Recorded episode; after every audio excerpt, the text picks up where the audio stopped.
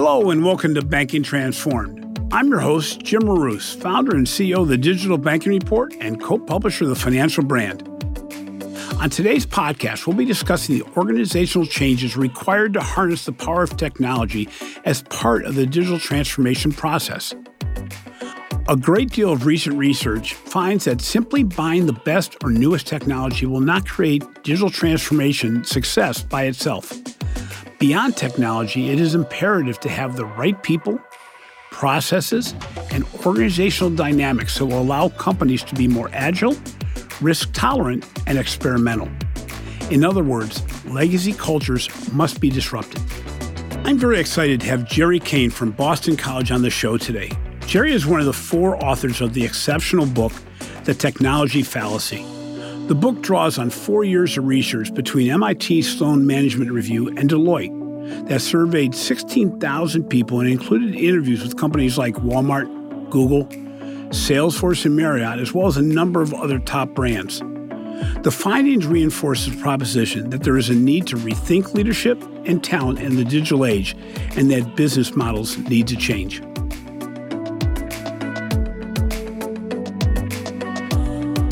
Welcome to the show today, Jerry. First off, I need to compliment you and your co authors, not only for a great book, but a tremendous title.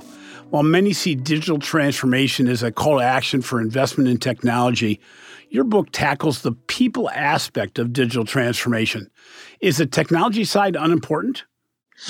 Uh, no, of course not. What was interesting about the book and its title is we actually came up with the title last. And so the title is The Technology Fallacy How People Are the Real Key to Digital Transformation.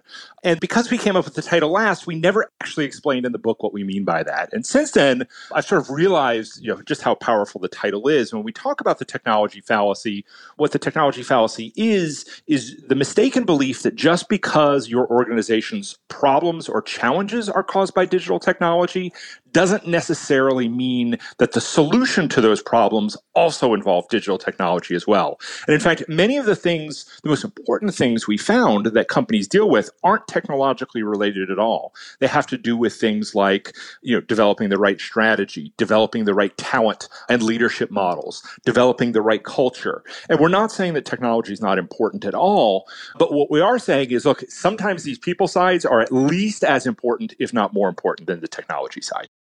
As you did research into the importance of disrupting legacy culture and leadership paradigms, what components of legacy organizations were the most difficult to change?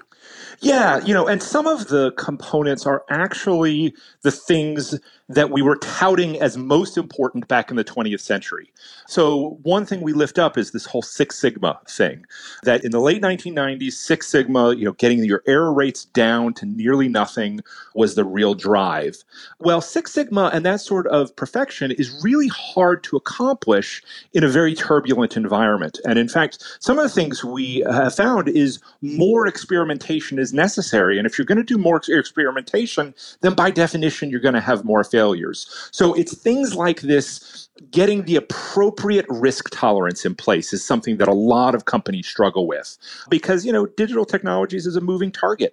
And if you think you have one answer and you've got to get that answer right all the time it's going to be really hard to adapt and change. What companies need to do are a lot more little experiments figure out what works iterate and then build on the successes What's interesting is, you know, that's a complete change in mindset, especially for people that have been in an organization for 10, 15, 20 years. The longer, the, the more difficult it is. And, you know, change is tough. And our research has found that most people in organizations either prefer to not change at all or change those things that are easy while retaining as much as possible from the past.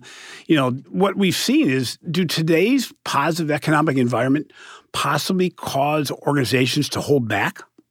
That's a good question. We do say um, that if you're waiting for the necessity to show up in your bottom line, it might be too late. It's really hard to innovate from a position of weakness. And several companies I'm actually working with have the foresight that things are going well on the bottom line. They realize things are going well, but as they look ahead, 5, 10, 15 years, they realize that the environment's going to change and they're trying to pivot amidst the success. A great example here is Walmart. So we interviewed them about three or four years ago for their research. And I admit, when I heard that Walmart was attempting a digital transformation, I laughed because it's like, how do you turn that old, that established, that large of a company around?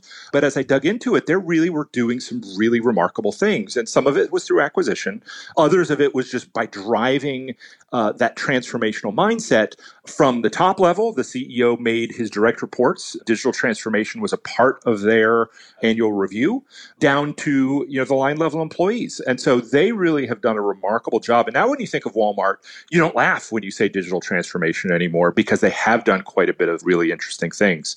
The other thing that in your question that was that I triggered on was this whole concept of mindset. And that's a major theme in our book is that really digital transformation in my mind is first and, and foremost about this mindset. If we go back to Carol Dweck's conceptualization of mindset of the fixed versus growth mindset, the fixed mindset says that success or failure is a result of your innate capabilities and a growth mindset says that your success or failure is a result of you know the effort and the work you put into things we actually have some survey questions that suggest that growth mindset is perhaps the biggest distinguisher between companies that are getting it and not getting it because we see things like growth mindset at the company level. Well we're just not a digital company. We're a legacy company. You know we can't do these things.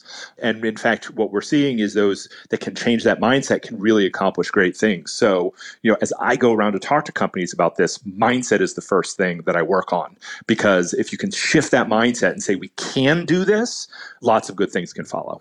Well, that's interesting because you bring up mindset, and really, when you look at it, a lot of the organizations, in fact, almost every organization out in the marketplace today, really started as analog companies. And so you have some leadership and managers within the company that really originated from the analog era. And yet, you discuss in your book how maybe the skills needed in the digital era are not that much different than what was needed in the analog era. Is that true? Yeah, well, two responses there. One is it sort of surprised me what gets defined as a legacy company. Our data suggests that there's actually two big breakpoints. First, if your company is 10 years old or older, you're considered a legacy company. And what's surprising about that is that puts companies like Facebook and Google squarely into this, you know, legacy company set. And in fact, what we've seen is these companies have to adapt too. And we take it for granted that they're digital companies, but there are plenty of digital companies that don't adapt well enough. And it was just, what, about seven years ago when Facebook was going public that people asked, could they transition to the mobile environment from the desktop? And in fact, they put a lot of effort into making that shift. And that was a really big leadership push from Zuckerberg. The other big cutoff is 50 years. So if you're older than 50 years, you struggle with a different set of capabilities and problems. But going back to talent, so what we really talk about in terms of talent is some things change, some things don't. And the real trick is figuring out which is which. And so some of the challenge is, you know, things like vision, things like good communication don't actually change. How they get lived out, however, in a digital world does sometimes change. So, you know, just because somebody uses Slack to communicate with their employees doesn't mean they're an effective communicator, but you may need to use digital technologies to communicate effectively in this day and time. So it's about doing this analysis of you know how things need to change. We don't want companies or managers to throw the baby out with the bathwater and think everything changes. And we see leaders and managers sometimes making colossally stupid decisions that they should know better because they throw common sense out the window, but also recognize that we need to update things in terms of communication, in terms of how often, you know, and we interact with our employees. Those things need to change because frankly the expectations have changed. Well, as you look at the fact that you need new skills, in some cases, organizational structures and leadership perspectives, how do you see some of the best organizations dealing with the whole issue of upskilling, reskilling, and acquiring new talent in the marketplace?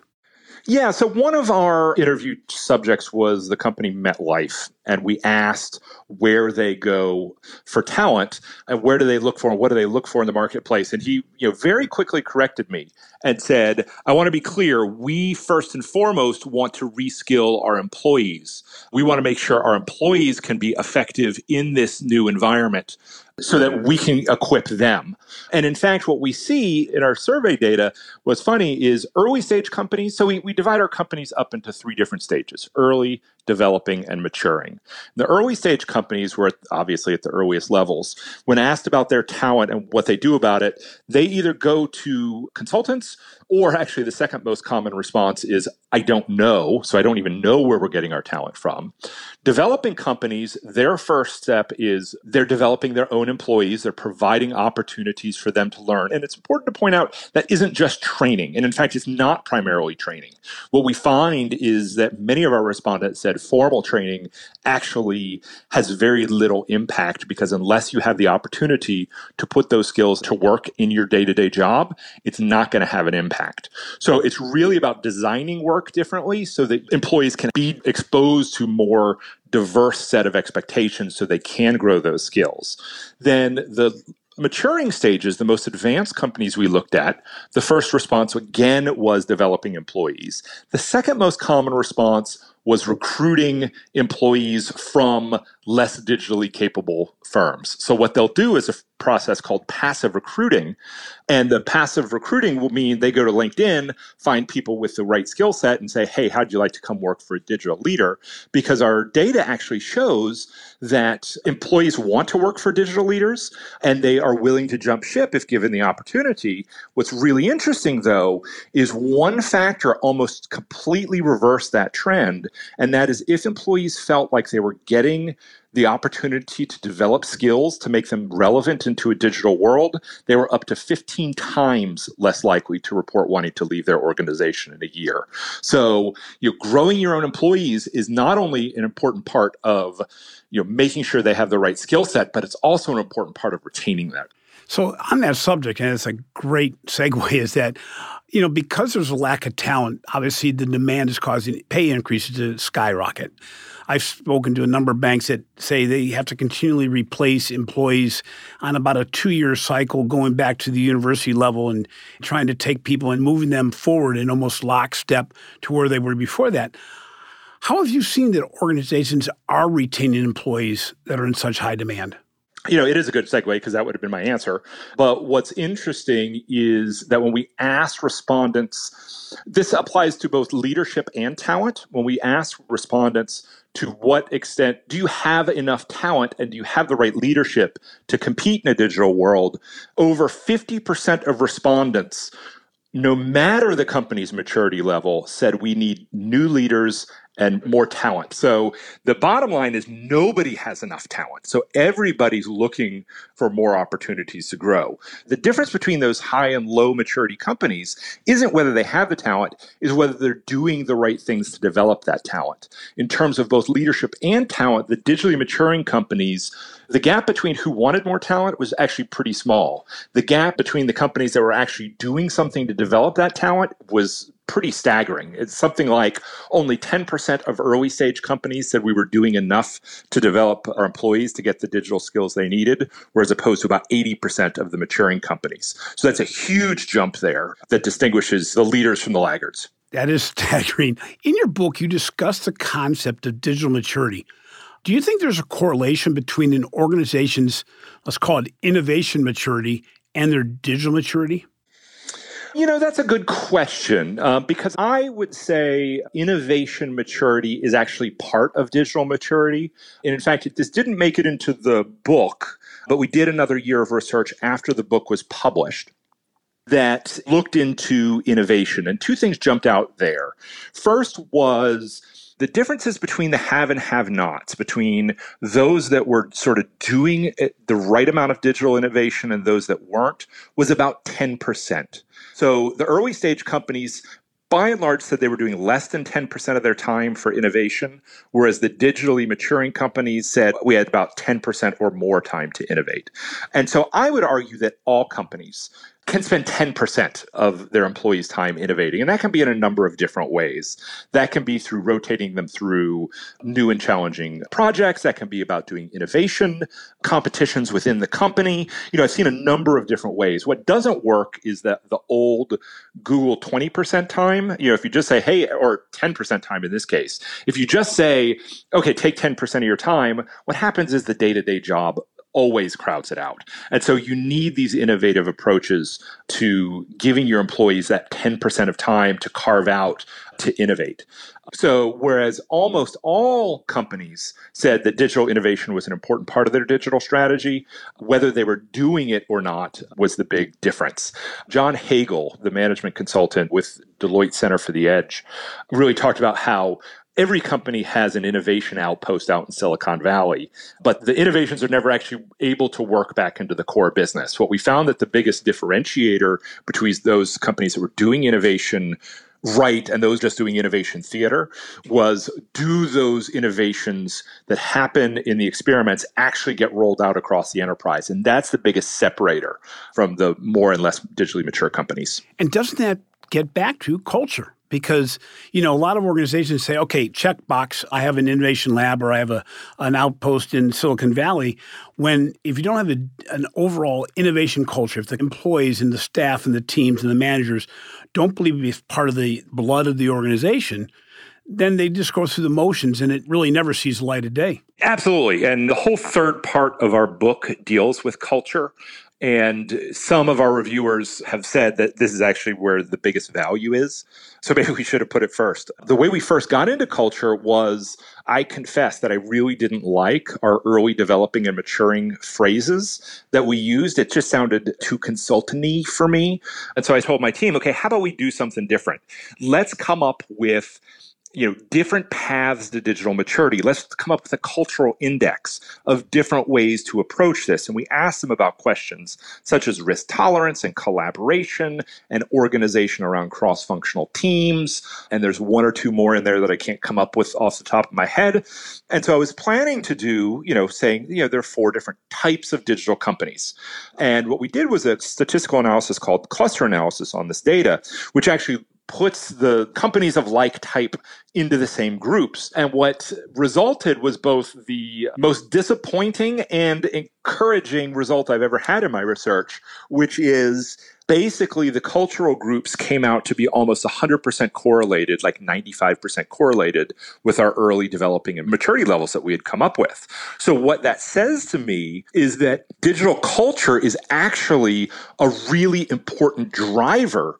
One, it says it's very highly correlated with digital maturity. Our subsequent research showed that actually culture is an important driver of digital maturity. When we asked digitally mature companies what was the way they most drove digital innovation and digital change, it was through this culture. So culture really becomes this virtuous cycle that if you can start to develop the right culture, you can get better digital innovation, which then helps feed back into your culture. If you don't get the culture piece right, it doesn't really matter if you're innovating because those innovations will never ever see the light of day. They will never affect your core business. They will never sort of fundamentally change change your mindset. And so when companies ask where do they start with respect to digital transformation, I say, you know, I don't know what your digital strategy should be. I don't know what technology you should buy. But what I do know is that you need these cultural aspects in place. So let's start working on those. You know, in the banking industry, as with many of the verticals that we're talking about, transformation has really been slow and usually driven by competition. Today, it obviously is going at lightning speed, you know, different than before. It's driven by the consumer.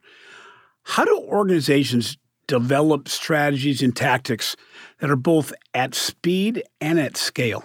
Well, you know, so if we go back, yes, it's originally driven by consumers. What a lot of our respondents we're dealing with now are also saying it is currently being driven by employees. And it goes back to that talent issue that we had before. In some ways, your competition for talent isn't the other organizations in your industry. It's Facebook, it's Google, it's Uber. Not that your employees are going to go there, but what they expect, what your employees are used to doing, is having very seamless, effective ways of dealing with companies. And whereas many companies are great at dealing with their customers, they're not great at dealing with their employees. What we find, you know, a great example was we interviewed the chief human relations officer of Disney, and he said, Disney, great digital company. They're fabulous at dealing with their customers using digital platforms. He said the only restaurant his employees couldn't order from using a mobile app was their own internal commissary. And that in some ways it was easier for employees to apply for jobs outside of the organization than it was to apply for a transfer or a job inside the organization. He said that's a real problem. We our systems were making it easier for our own employees to actually go outside the company, and that's a problem. As far as how do you design scope and scale, so it is this culture, it's this experimentation mindset, et cetera, et cetera. But what we suggest is starting small, sort of agile methods where you do small projects of innovation, you figure out what works and when it fails, you figure out why it fails and you try again. And if it's successful, you use that success to drive change or you build on that success. And so it's really not about a massive digital transformation effort. It's about a lot of little transformations that happen over time. It does mean, and this is going to scare managers, that you do need to give up a little bit of control what we found was that digitally maturing companies were more likely to push decision making lower into the organization because it allows those teams that are doing the innovations to iterate more quickly. And that's where you get it at scale. Now, as you push decision making down, it becomes more important to communicate effectively. So your teams know what the goals are and they don't get out of control. It makes ethics more important because as teams run into things that have not part of the rule book, they need to be able to make decisions that are in line with your company values. But what's interesting is when we asked, I don't remember exactly how the question was phrased, but when we asked about where the biggest barriers to doing this was, my expectation was that senior leadership was going to be very reluctant to push decision making down into the organization, to let go of control. In fact, what we found was the opposite was true. Middle management was very reticent to step up and take this decision making responsibility. And so, how do you sort of create opportunities, create a permission giving organization where you incentivize people to step up and make decisions, where you have their back when they make mistakes, et cetera, et cetera? So, how do you create the type of culture where people are going to be comfortable making decisions within their sphere of influence. And again, going back to what has changed, that's a big thing that's changed. What's interesting is what we've seen, is, as you mentioned, is it is it gets back to people and the ability for people to embrace change. I mean, it's a it's a human aspect to it that it's hard to embrace change, to take change that you've maybe spent decades building your career based on the way the bank does things or the organization does things, and now all of a sudden you're being asked by maybe your supervisor to do things completely differently without really any tangible way of knowing that's going to be successful. It's a human nature aspect, isn't it? Oh, sure. Welcome to the 21st century. It would be great if how we did business in the 10 20 30 years ago could apply to you know uniformly today but you know things have changed. The internet has changed things. Mobile technologies have changed things. And if you just look back and analytics and big data is changing things. And if we look forward to the future as far as artificial intelligence, blockchain, autonomous vehicles, augmented reality, virtual reality. It'd be nice if we could just do business the way we all were taught to do it 25 years ago. But change is the new normal. And it's not just, oh, I'm changing because I want to change or I'm changing because we want to be innovative and cool we are changing because the world is changing. And if we want to remain competitive, we have to change with it. There are plenty of examples, you know, in the hearing aid industry, for instance, uh, additive manufacturing or 3D printing completely disrupted that industry within about a course of about 18 months. That if you were behind the curve and you didn't pay attention to those trends, those companies that want to do business the old way are no longer here. Walmart, I bragged on them a while ago about how good of a job they were doing with digital. And they were going from a position of strength. But what they did was they looked 10 years into the future and realized that their customers were going to be shopping in very different ways in 10 years. And if they didn't adapt, they wouldn't be here. I would argue if Walmart is worried about its future and it doesn't adapt, every company needs to adapt. And so I would love to say we can just do things the way we once did, but it's not feasible. Yeah, we have some older employees who are trying to run out the clock and say all I got to do is get to, you know, retirement age, but that's not a long-term management strategy. And so you do need to get people who are visionary, who see the importance of this change, who can really and some of it's evangelical. You know, you just you got to cast this vision for what your organization can be and get people on board to making it happen. And you can't have a vision if you don't have a certain amount of digital literacy. So I do encourage managers and boards and executive teams. If you have not updated your own digital knowledge in about within about five years, I would argue you need to go do that again today. And now, fortunately, we're in the golden age of learning. It's so getting that knowledge is, has never been more accessible. And yet, people repeatedly have trouble doing that or just don't take the time. But I would adapting to change is the business challenge of the 21st century. And in fact, we asked we asked our respondents an open-ended survey question. We just gave them a blank box and said, "What is the biggest difference between doing business in a digital age versus a traditional one?" Uh, like 25% in this free form answer said pace of change was the biggest challenge. That is the defining business challenge of the 21st century and how companies deal with that, how they address that is going to be the key differentiator.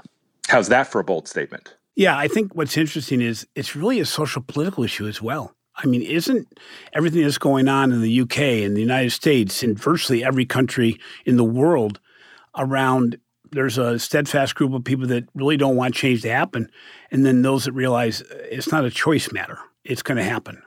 Yeah, absolutely. I think there are actually two really important political issues going on here. One is the use of digital technologies in communication and election politics.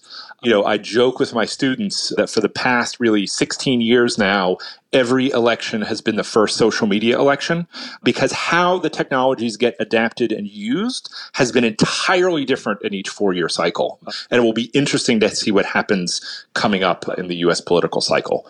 The second one, and not to get too much on a, you know, a high horse here, is income inequality. You know, what digital technologies does the scalability is just huge. You know, Google is about the size of AT&T 40 years ago in terms of relative revenues, and yet it's one tenth the size in terms of employees. So, simply with information technology, we're able to do more with fewer people, and relatively small companies can have a huge global impact. And so, what does that mean for income inequality and the type of society we want to create. And in fact, you're seeing business leaders begin to step up and say, hey, we need to take a more active role in helping make this happen. Because I do think it is a systemic societal issue that is caused by digital technologies that is solvable, but it won't be solved without you know conscious effort. And in fact the mit economist david autor has a really nice ted talk on this and he talks about how you know 100 years ago as we were going from being an agricultural economy to being an industrial economy, what the US did was had the high school movement. They said, okay, tell you what, kids, you're not going to work on the farm anymore. Now you have to go to school until you're at least 16. That cost a ton of money, that had a ton of upheaval, but it created an industrial society going into World War II in that era that was a powerhouse. And so that's the type of change I think we're going to need to be looking at as we look at, you know, how society is changing as a result of these technologies. What a great stepping off point. I, I want to thank you for joining us today, Jerry. It, it's been a pleasure. And all those people who are listening, I highly recommend getting your hands Anh the book, The Technology Fallacy by Jerry Kane, on uh, Phillips, Jonathan Copulsky, and Garth Andrus. It's an exceptional book. It provides a lot in a few pages, but a lot of really good case studies. We didn't get into very much on the interviews they've done, but being able to see how organizations have done it. Some that are common sense names that you'd expect to be in the forefront of digital transformation, and some that probably aren't as likely to be household names in that context. So, um, Jerry, again, thank you very much for your time today. Thank you so much. I appreciate it. Thanks for listening to Banking Transform. Just raised a top 10 banking podcast. If you enjoyed today's interview, please be sure to subscribe to the show on your favorite podcast app and don't forget to give our show a five star rating. Also, be sure to catch my recent articles on the financial brand and check out our research that we are doing on digital transformation, retail banking innovation, the digital customer experience, and financial marketing for the Digital Banking Report. This has been a production of Evergreen Podcast. A special thank you to our producer, Bridget Coyne, and audio engineer, Sean Rule Hoffman. I'm your host, Jim Marous. Until next time, have a great week.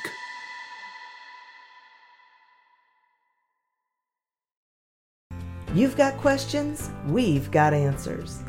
Business leadership, ownership, and sales can be challenging. Tune into the Accelerate Your Business Growth podcast to learn from the world's experts. Join me, your host, Diane Helbig, as I chat with people who have expertise in various areas of business. You'll enjoy the lively conversations that are focused on providing you with the ideas, tips, and suggestions you need to realize greater success. Get what you need for your business when you need it from the people who have the answers. Accelerate Your Business Growth is part of the Evergreen Podcast Network and is available on Apple, Spotify, or wherever you listen to your favorite podcast.